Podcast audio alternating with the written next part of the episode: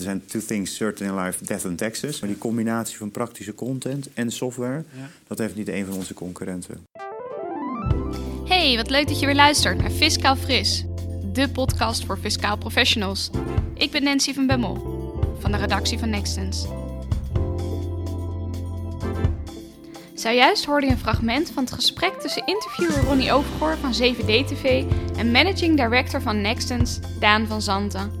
Zij gaan het samen hebben over finance, ondernemerschap, geld, belastingen en de Belastingdienst. Veel luisterplezier.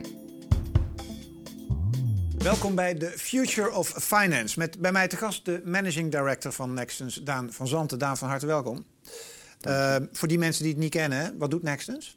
Nextens uh, is een softwarebedrijf dat aangifte software maakt voor belastingprofessionals, uh, maar ook content eh, publiceert. Voor... Daar, daar, daar, over het vak? Over het vak, ja. En jullie zijn onderdeel van RE, toch? Ja, van Relex. Oké, kun je iets van de historie vertellen? Van hoe dat zo is gekomen en wat het nu is? Ja, het is in 1984. Zijn we binnen de Read Business Portfolio begonnen met het creëren van aangiftesoftware echt op floppies. Dus ja. van die oude floppies werd het gemaakt.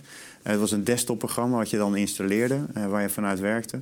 En dat is uiteindelijk langzaamaan doorgegroeid uh, tot het echt een groot onderdeel werd. Ja. Uh, een, paar, een paar jaar geleden, denk tien jaar geleden, tot het echt geëxplodeerd is. Zijn we ook naar de cloud gegaan. Ja. en sindsdien is het echt een enorm groeiend product. Zijn we ook de content zijn we aan het koppelen.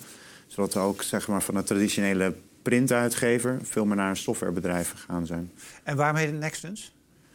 Um, dat is een, een brandname die een x aantal jaar geleden op ja, schoon gekozen is. Er zit geen filosofie Er zit geen filosofie. Ah, what's next uh, en nextens. Ja, ja. ja.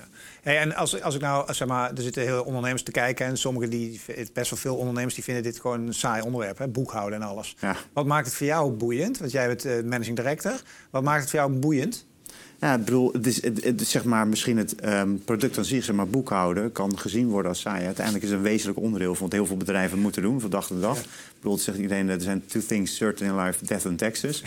uh, taxes werk, ik ben geen begrafenisondernemer, maar ik, wel, ik werk wel in belastingen. Ja. Um, maar software aan zich is natuurlijk geen enorm vooruitstrevend. Als je kijkt wat er allemaal gebeurt aan ontwikkeling in de markt qua producten, artificial intelligence, analytics, data. Ja. Het zijn allemaal wel onderwerpen die spelen bij Booking.com, spelen bij Google.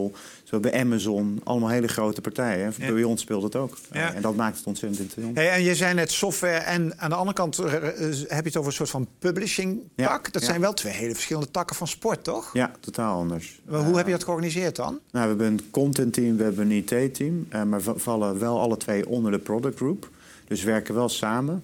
En wat we nu heel erg mee bezig zijn, is zeg maar de fiscaal totaal content. Dat is zeg maar ons contentproduct.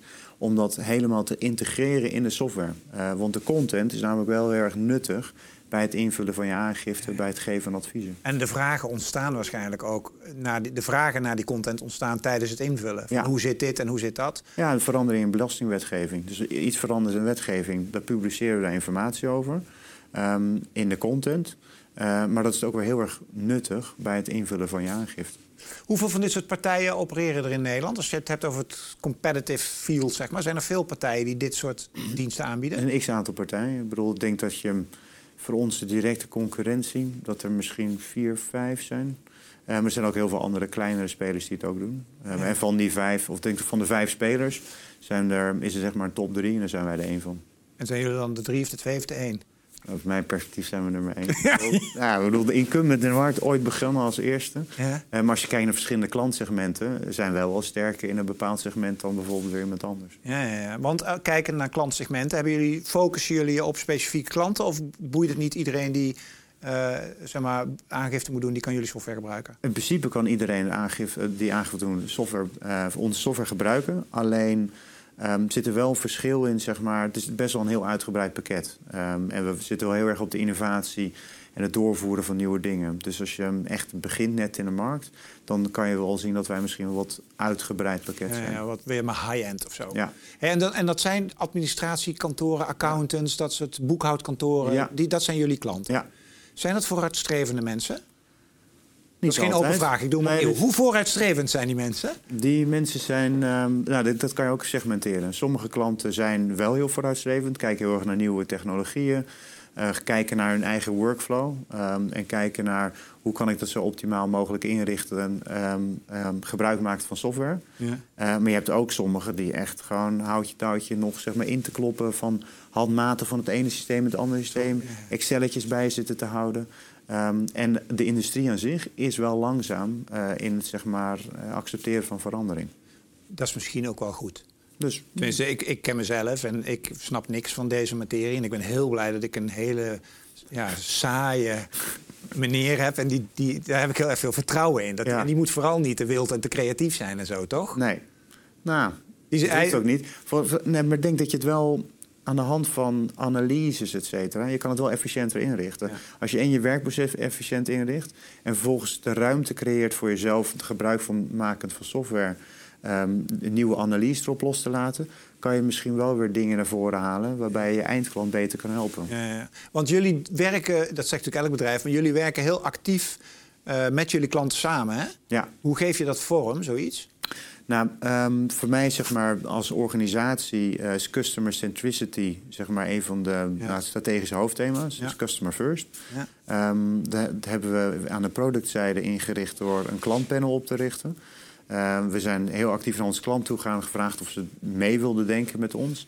En binnen het klantpanel hebben we ook nog zeg maar, een subgroepje, uh, dit de Customer Advisory Board, wat dan zeg maar, een groep is die we veel intensiever nog betrekken bij productontwikkeling. Ja, bij productontwikkeling, maar ook zeg maar, uh, bepaalde veranderingen in marketing, uh, messaging. Dat proberen we allemaal bij klanten te testen.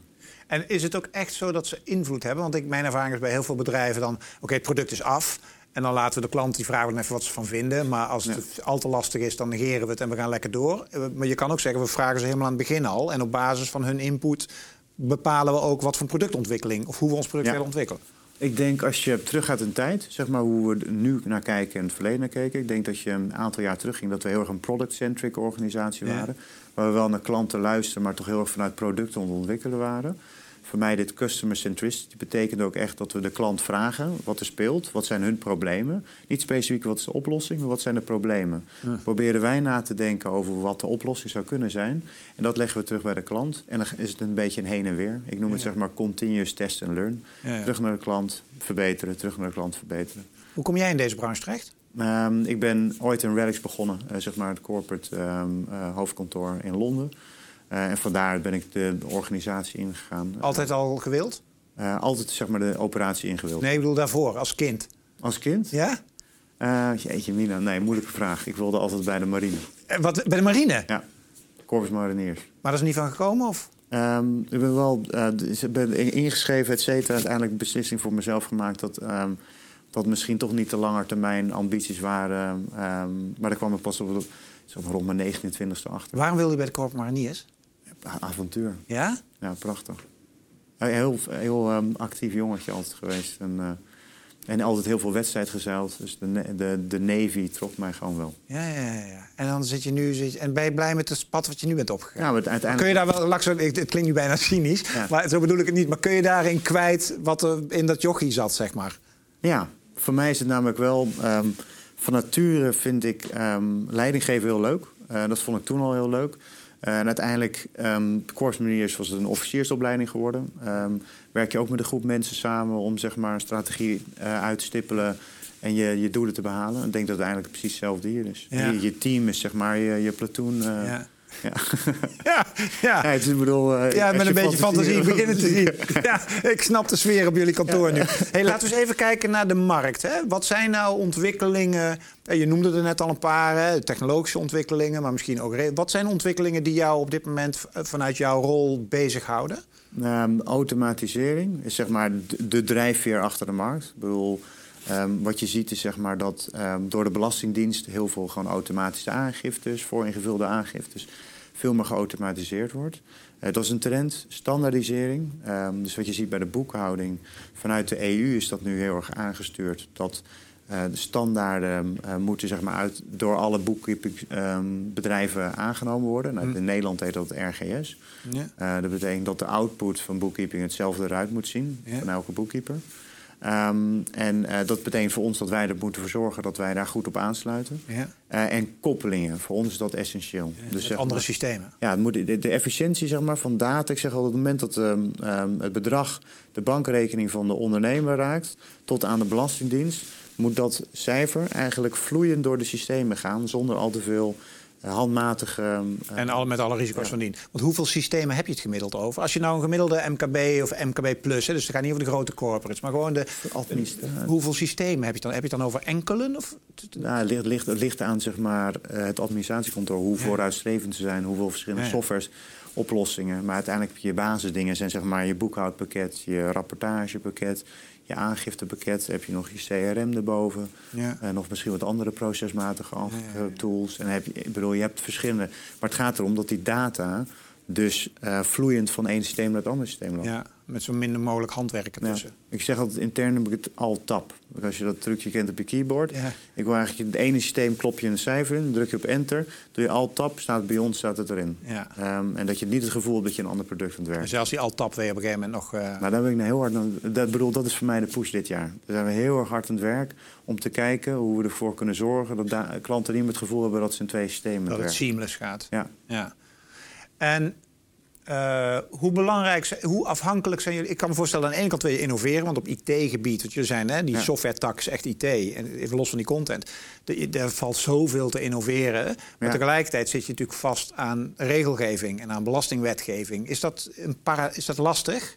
Mm, lastig, ja. Ik bedoel, belastinggeving, wetgeving in Nederland is extreem complex. Hm. Dat betekent dat de rekenregels die je software op moet nemen heel complex zijn. Betekent niet dat je kan, niet kan innoveren. Je kan nog steeds zeg maar, de snelste platforms neerzetten. Je kan nog steeds ontzettend op het IT-hardwaregebied kan je heel veel doen. En aan de frontend, bij ons, zeg maar, wat je echt naar de klant laat zien, kan je weer heel erg um, innovatief zijn met de analyse waar ik het over had. We hebben zoveel data wordt gegenereerd ja. in al die verschillende uh, softwarepakketten. Ja, daar moet je wat mee. En heeft, want men in de hele wereld praat tegenwoordig over AI en machine learning en zo. Heeft dat voor jou al zeg maar echt waarde? Doen jullie daar dingen mee of zijn het nog buzzwords? We doen er de eerste stapjes. Dus voor ons, uh, we hebben adviessignalen die automatisch getriggerd worden aan de hand van de data in de aangiftes. Dus bijvoorbeeld, er komt nieuwe wet en regelgeving. Dat uh, betekent dat er iets verandert. Dan automatisch kijken wij hoe die content, nou dat wordt omgezet in rekenregels, zeg maar in, in, software. Dat doet dan volgens een analyse op het volledige klantenbestand. En dat stuurt dan een signaaltje naar een eindklant van ons, administratiekantoor, en die zegt voor de volgende tien klanten in jouw segment is dit relevant. Ah. Um, en dat proberen we steeds meer wel met machine learning zeg maar, slimmer te maken.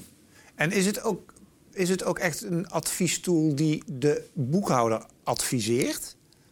In de zin van, als je dit bedrag nou zo doet en dat bedrag zo... en je sleutelt het zo en linksom en rechtsom... en dan is het uiteindelijk beter? Daar willen wij heen. Dus zeg maar, dat is wel tricky, hè? Want belasting is zeg maar, dat is echt een, um, na de periode. Er is altijd belastingadvies gebeurt in principe als het jaar al voorbij is. Ja. er weinig aan kan doen. Ja. Wij willen echt naar dat, dat in-period advice. dus dat je kijkt van nou, de, hoe de trend nu is in je boekhouding. Verwachten wij dat dit de impact is op je belasting. Als je de volgende kleine paar dingen aanpast, dan uh, heb je een voordeel. Uh, maar dat is natuurlijk onwijs tricky. Dus ja, nou ja, tricky is ook... Kijk, uiteindelijk wil je als ondernemer... Je wil gewoon uiteindelijk... Ik heb maar één... Als, ik, als mijn boekhouder vraagt wat wil je van mij... dan zeg ik dat er zo min mogelijk geld naar de Belastingdienst gaat... binnen de regels van de wet. Dat is toch wat elk ondernemer wil? Ja, dat is dus als je eh, de, de why, de how en de what. Ja. Dat hebben we ook zeg maar als de why van onze organisatie. Is dat iedereen moet in principe um, zo geoptimaliseerd mogelijke belastingaangifte indienen. Ja, dat zeg je Betekent, ja, ja, het minste betalen wat, uh, wat ze moeten. Ja. Um, als we dat eens doortrekken naar een aantal jaren verder, hè, dus uh, pak hem eens bij Doesruig, tien jaar, dan ben je er nog, want je komt net kijken. Ja. Dus dan ben je echt uh, van het snelgroeiende bedrijf Nexus, ben je nog steeds de managing director. Ja. Zijn jullie klanten er dan nog? Want er zijn natuurlijk, ja? Want er zijn natuurlijk allemaal scenario's dat, dat robotisering en, en dat gebeurt allemaal. De computer doet het wel. De ambitie van de Belastingdienst is in principe dat er dus heel weinig handmatig werk tussendoor zit. Dat gaat alleen werken als je ook de belastingwetgeving een stuk simpeler maakt. Uiteindelijk zijn er te veel dingetjes waar je over na moet denken. Een klein vinkje hier, ja, dit is van toepassing op deze eindklant. Dat is niet van toepassing, dat is wel van toepassing dat is niet te automatiseren. Nee, dus uh, niet voor niks dat op dit moment de Belastingdienst natuurlijk... Dus ik wil niet zeggen dat het een puinhoop is, maar dat is natuurlijk wel. Ja. Uh, komt dat goed eigenlijk daar? Want dat, over, de, over software gesproken, die kan wel een update gebruiken, of niet? Die zijn heel druk bezig met hun software. Ja. daar hebben wij af en toe wel... Um, last van? Last van, ja. Want kun je zoiets updaten? Want dat is een spaghetti-werkje. Uh, hoe, hoe wij het doen, dus niet updaten, maar je bouwt gewoon een taalnieuw iets ernaast. En je doet het gewoon in parallel. En op een gegeven moment zet je het over. Slinkt, je slinkt de oude, die slinkt. Maar, kan de Belastingdienst dat doen? Waarom niet? Het is een enorm softwareproject alleen. Bedoel, En daar moeten ze wel budget voor hebben en dat hebben ze niet. Um, en de, en de energie en de push. Wat zou jouw advies zijn? is wel leuk. Ik heb er niet over nagedacht over dit onderwerp. ja, maar het is super relevant. Want er is nogal wat gaande erbij. Wat zou jij, stel je wordt morgen chief van de Belastingdienst. Hoe zou jij het aanpakken? Jeetje, Mina, bedoel, het is natuurlijk extreem politiek gedreven. Ja. Uh, en heel erg korte termijn. En dat is een beetje het nadeel. Ja. Als je nou gewoon gaat naar de core van de belasting... Ik bedoel, wat al jaren bestaat, dat is gewoon het innen, uh, het heffen um, van, van belastinggelden. Het moet niet zo extreem politiek gedreven zijn. Ik bedoel, de kern daarin is de, vanuit de robotisering. Dat is hun ambitie. Nou, dan moeten ze, wat mij betreft, nadenken over vijf tot tien jaar waar zij willen staan. Als je het aan mij vraagt. Ja. Um, wat is hun visie? De why, de how en de what voor de Belastingdienst. En werkt dat terug in strategische goals zeg maar, over de korte termijn. Maar stabiliteit, performance en zoveel mogelijk um, robotiseren is natuurlijk voor hun uh, de, opportunity. Ja, maar dan moet het simpeler en logischer Veel simpeler. Ja, dan nou, bedenken belastingwetgeving. Ik bedoel, de hoeveelheid schalen, tiers, et cetera. Te complex. Ja. Hey, maar de, de boekhouder en de accountant en de, de mensen die in die branche werken, jullie klanten, die blijven hun bestaansrecht per definitie houden of alleen onder bepaald voorwaarden? Boekhouden zou je zien dat vooral automatisering daar, omdat het natuurlijk voor allemaal volgens standaarden en regeltjes gaat dat je daar wel veel meer zeg maar, de uh, cijfers het over ziet nemen en, en uh, systemen. Ja. Um, maar uiteindelijk, een klant wil uiteindelijk wel advies hebben. bedoel, Dat gaat de computer niet geven. Misschien, eh, wat wij willen, we willen wel automatisch advies geven. Maar iemand wil je toch nog uitleggen. Die dan ook nog een beetje de content en de theorie weet. Dus de boekhouder en de account van de toekomst wordt meer adviseur? Ja, adviseur. Gewoon een corporate advisor. Denk ik, iemand die advies geeft. Niet alleen op dat gebied, maar eigenlijk wat je vroeg. Ook dat in-period en pre-period. Van als je het zo aanpakt en als je dit doet. Als je nadenkt over de visie van een organisatie. Hoe kan je dat zeg maar aanpassen over de periode om uiteindelijk je belasting te optimaliseren. En daarmee wordt jullie contentstrategie ook weer belangrijker voor de komende jaren. Want dat hebben ze dan heel hard nodig als ja. adviseur. Ja, dat, daar zijn we wel uniek in. Zeg maar, die combinatie van praktische content en software, dat heeft niet een van onze concurrenten. Dus dat is zeg maar ons voordeel. Ja, en bedankt voor het luisteren naar weer een aflevering van Fiscaal Fris. Vond je dit nu interessant? Abonneer je dan op ons kanaal op Spotify of iTunes. Of houd natuurlijk onze nieuwsbrief in de gaten. Tot snel!